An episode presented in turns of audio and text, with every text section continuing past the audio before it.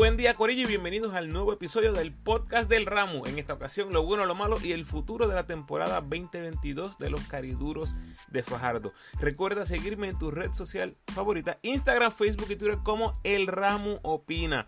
Por favor, llegando a los 2000 seguidores en Instagram. Si no me sigues, sígueme por favor. Dale like al post, compártelo, comenta y suscríbete a mi podcast en tu plataforma favorita.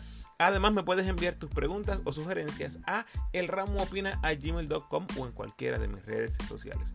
Puedes apoyar al ramo convirtiéndote en patrocinador del podcast y lo puedes hacer a través de Anchor con 10, 5 o 1 dólar al mes. Agradecido por tu sintonía. Que disfrutes. Vamos allá, repaso de la temporada 2022 de los Cariduros. Récord de 15 y 17 en la temporada regular, terceros en la división B, un jueguito por encima de los gigantes y los Mets. 10 y 6 en casa, 5 y 11 en la calle, eliminados en cuartos de final, 4 a 3 ante los Leones en una serie donde solo los locales ganaron. Lo bueno, Terrence Jones. Comienza la temporada con los indios el 20 de abril, cuando los indios cruzaban el Sahara en patines y justo cuando los ayudó a conseguir sus primeros tres triunfos del torneo, lo dejan libre por situaciones internas y eso básicamente les pone a los cariduros a Jones en bandeja de plata para firmarlo. Un tipo que ya había demostrado ser un jugador de impacto jugando con los Mets en la burbuja y ya lo que había hecho también con los indios a inicios de la temporada.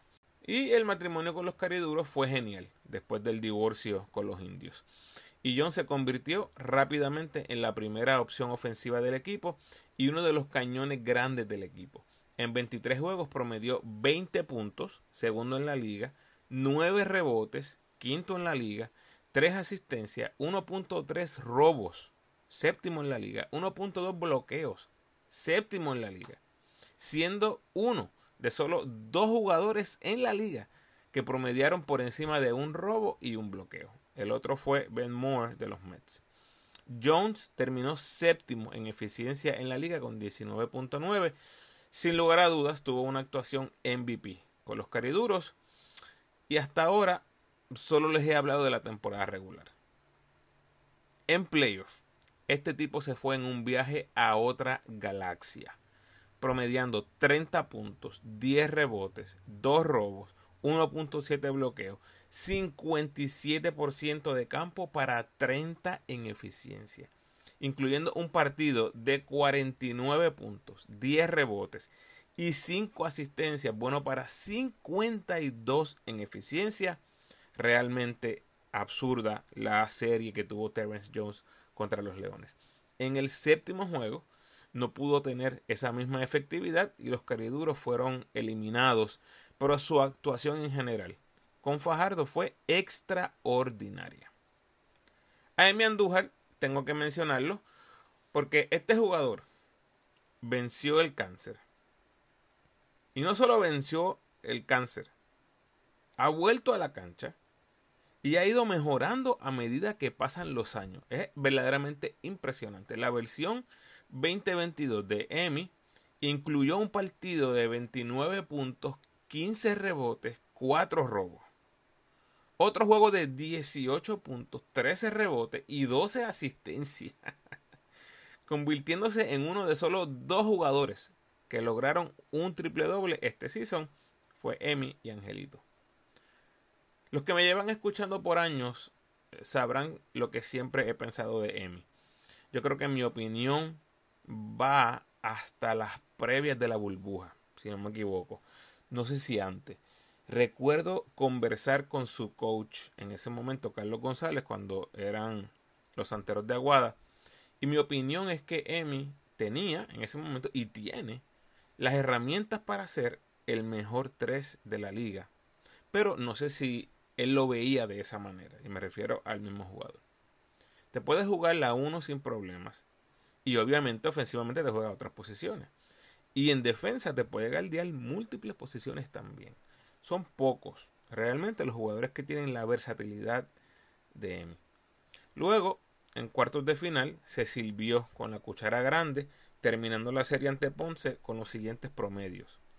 16 puntos, 9 rebotes, 7 asistencias, con 3.8 asistencias por error, que es algo absurdamente ridículo, súper bueno. 53% en triples, 58% de campo y 25% en eficiencia. Sin duda alguna, el mejor tramo, el mejor segmento de partidos en los que hemos visto a Emi Andújar. Ponce no tuvo respuesta para Emi en toda la serie. Otro punto positivo, Arnaldo Toro. Miren esto. Arnaldo participó en menos de 20 minutos en 13 juegos. Estoy incluyendo temporada regular y playoff. En esos 13 juegos, donde jugó menos de 20 minutos, sus promedios fueron 1,6 puntos, 2.8 rebotes, 36% de campo, 8 minutos por juego.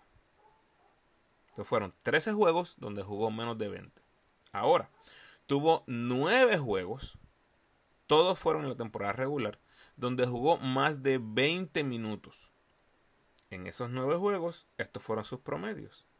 9,8 puntos, 11.3 rebotes, incluyendo 4 rebotes ofensivos por juego, 4 posesiones adicionales por juego, 59% de campo para 18.8 de eficiencia.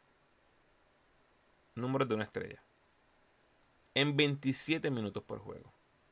En, esos, en ese tiempo, escuchen esto, 27 minutos por juego, solamente hizo 0.9 errores por juego. Ni un error. Ni un error por juego cometió.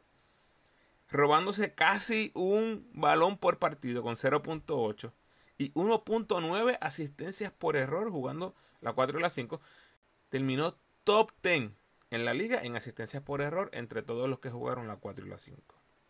Cuando se le dio la oportunidad Arnaldo Toro, sin lugar a dudas, fue un jugador excelente que contribuyó muchísimo a la causa de los cariduros. Y para que quede en récord, en esos nueve juegos donde Toro jugó 20 minutos o más, Fajardo jugó para 5 y 4. Y mención honorífica para Alex Abreu, quien estableció nuevo récord en promedio de puntos con 12 y promedio de triples con 2.1. Lanzó ese triple con 41% de efectividad, 87% del tiro libre y 12.4 en eficiencia. Su segunda mejor temporada, estadísticamente hablando, en el BCN. Lo malo, Manny Campbell, eh, ¿verdad? Escogido eh, antes que Jesús Cruz y Jordan Cintrón. Eh, sé que es solo un año, pero hasta el momento quedaron mal con esa selección. Obviamente es duro jugar detrás de Emi. Como dije, eh, lo considero como el mejor 3 de la liga, el más completo. Pero Campbell no estuvo efectivo en su temporada de novato. 31% de campo estétrico, 27% en triples y 58% del tiro libre. Son porcentajes abismales. Sorpresivo porque lo habíamos visto ser un jugador efectivo en el G-League. Iván Gandía no se ha hecho justicia en el BCN todavía y espera una oportunidad real. Lo positivo es que es bien joven y se ha mantenido activo en Europa, pero dentro del contexto BCN todavía no hemos visto nada promisorio de Iván. Y tratando de ser un poco más idealista, eh, un punto negativo va para John Holland, quien se reportó tardísimo, eh, solo para los playoffs. Y en alguna manera eso tiene que ser difícil, ¿no? Eh, los más que saben me dirán, y me refiero a los jugadores, eh, no nosotros los fanáticos, que siempre van a recibir a un jugador de ese calibre, pero igual tiene que haber algún tipo de dificultad cuando estás añadiendo a un jugador tan tarde en la temporada, por más que lo conozcas y aunque hayas jugado con él anteriormente. Obviamente, John Holland eleva el nivel del equipo, o sea, indudablemente, pero no tiene esa química. No sé. De nuevo, eh, Comencé este punto diciendo tratando de ser más idealista. Eh, y por cierto, gracias John Holland por llegar. Sin duda es mejor ver a Fajardo contigo en cancha. Saludos de nuevo, momento especial donde agradezco a esa fanaticada del ramo que siempre está por ahí comentando o compartiendo mi contenido. A todos y todas, gracias. Saludo especial a Alex Abreu, Alfredo Morales, Ángel Colón, Ángel Rodríguez, Colmi Cucu, Carlos Andrés, Cristian Bombi, Dadón, Efraín García, Elmer Torrens, Emilio Cordero, Emi Andújar, Fito Fito, Georgie Pacheco, Griset de Macao, Guillermo Burgos, Héctor Burgos, Heywood Sánchez, Isaiah Mandelson, Jared Ruiz, Jivan Jackson, Jonathan Rodríguez, Juan González, Luis Nieves, Rafael Felipe Muñiz, Reginald Michael Carrasquillo, Rubén Nieves, Víctor Caldona, Wilhelm Muscanen, Yadiel Sanabria. De nuevo, gracias. Y el futuro, eh, sin temor a equivocarme, este es uno de los equipos más intrigantes para mí. Hay muchísimos puntos que observar y voy a ir uno por uno. No necesariamente tienen un orden de importancia en específico. Los refuerzos. ¿Desde qué momento van a tener a Rod y Jones disponibles? Víctor Rod activo de nuevo en Uruguay y en uno de los mejores equipos. O sea que podría llegar tarde nuevamente. Exactamente lo mismo que pasó el año pasado. John Holland ahora mismo está activo en Serbia con el club Svena Zvezda. Me perdonan ahí el Serbia. jugando en Euroliga y la Liga Doméstica. Dos ligas al mismo tiempo. Las temporadas regulares de estas dos ligas terminan a mitad de abril, con los playoffs corriendo hasta junio posiblemente. Por lo tanto, si Holland permanece saludable y en este equipo el mejor de los casos para los cariduros es que Holland se elimine temprano para poder reportarse a Fajardo.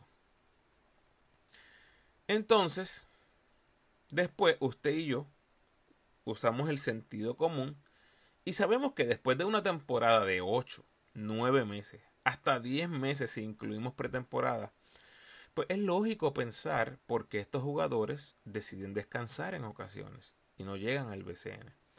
Si Holland regresa, lo veo en un escenario similar al del 2022.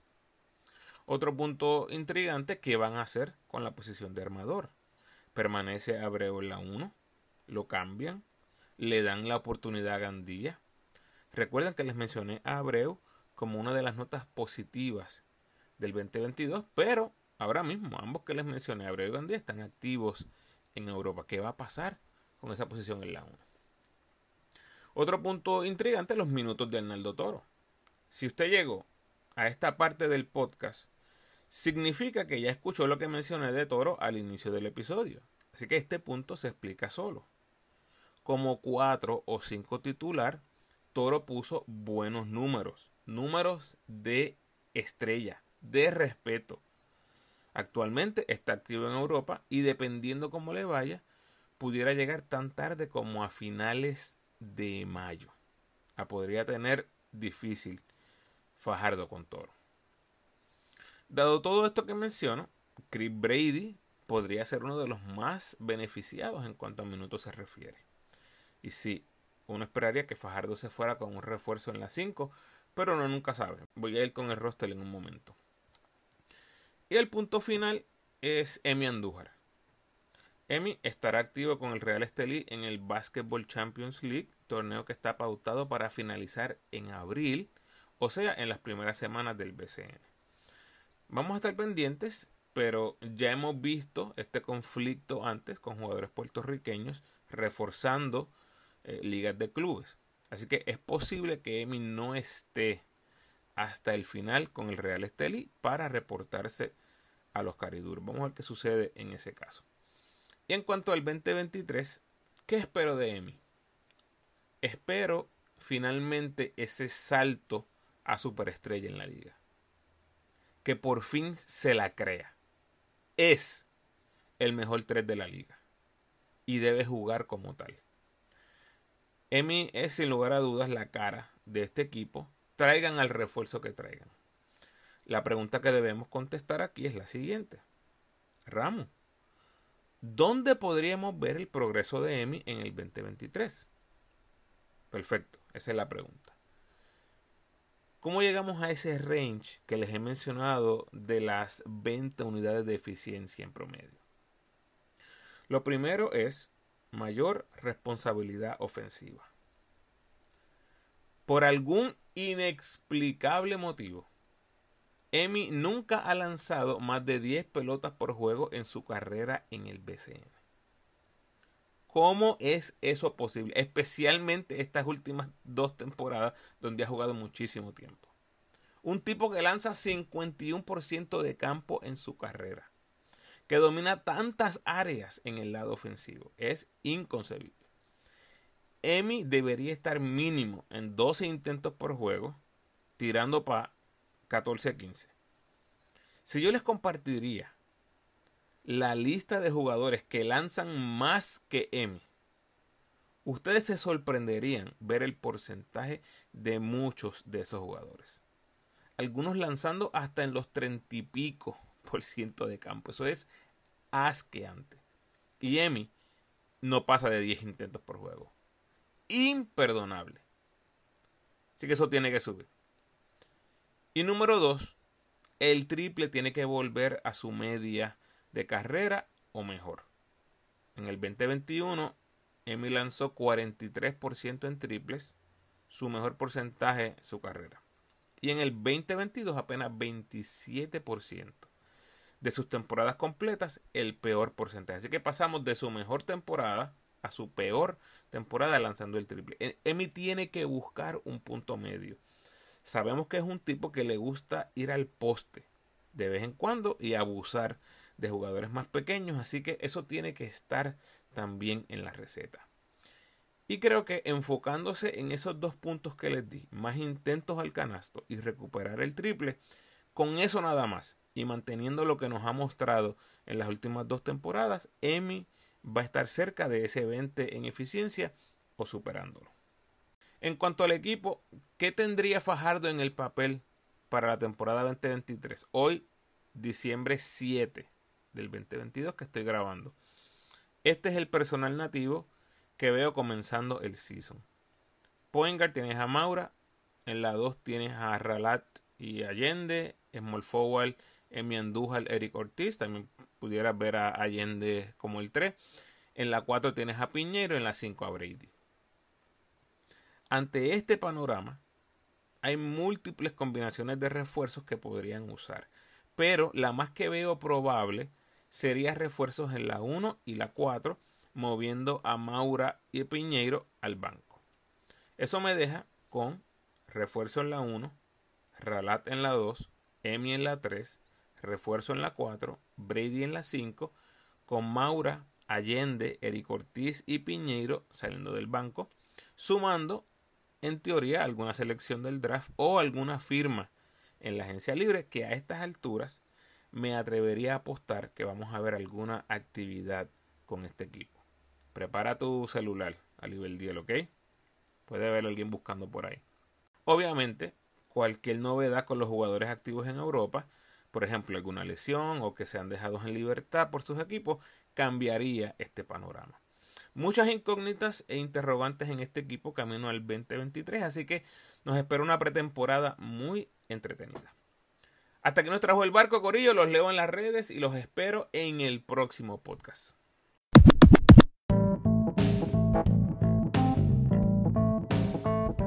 Gracias por sintonizar, Corillo. Por favor, ayúdeme compartiendo este episodio en sus redes sociales y con todos los fanáticos de los cariduros de Fajardo que conozcas. Si quieres seguir disfrutando de mi contenido, te invito a escuchar mis episodios más recientes. En el 152 está mi análisis de la selección en lo que fue la quinta ventana FIBA, camino al Mundial 2023. En el 156 está el repaso de los boricuas más destacados activos por el mundo durante el mes de noviembre. Esporádicos, en los episodios más recientes están los análisis de cierre de los equipos del BCN. Y tranquilo, si hay por ahí algún fanático de los Mets eh, que me esté escuchando, ya había hecho ese episodio eh, y después salió la noticia del cambio de Gary Brown, Taekwondo, etc. Así que les debo eh, lo que podemos esperar del 2023 de los Mets de Guaynabo. Y si ya escuchaste todos los episodios más recientes, saludo por ahí a Yadiel. Eh, te invito a que le des por ahí para abajo, scrollea por ahí para abajo y busca entrevistas eh, históricas, listas históricas entre los episodios que puedes conseguir en mi podcast. Te recuerdo cómo me puedes ayudar para que el podcast siga creciendo. Por favor, denme la mano en esto, el rating y el review del podcast en la plataforma donde escuches. Ahora mismo tengo 28 en Spotify, así que vamos a ver si llegamos al 30 corillo. Y tengo 7 en Apple. Vamos a ver si llegamos al 10. Por favor, no te toma ni 2 segundos. Donde quiera que lo escuches ahí, busca donde esté la estrellita, el rating y me ayudas con esos 5 estrellitas, por favor. Yo creo que eso me ayuda muchísimo a que el podcast siga creciendo gracias adelantadas. Si quieres estar al tanto de las actuaciones de nuestros jugadores en el baloncesto internacional, te invito a seguirme en mis redes, donde constantemente les dejo saber de las ejecutorias más significativas de los boricuas en el exterior. Y también puedes buscar todos los posts al mismo tiempo utilizando el hashtag boricuas por el mundo ramo. Así, todo junto. Como siempre, te invito a que te suscribas al podcast, déjame tu mejor review por favor y sígueme en tu red social favorita, Instagram, Facebook o Twitter. De nuevo, agradecido por tu sintonía.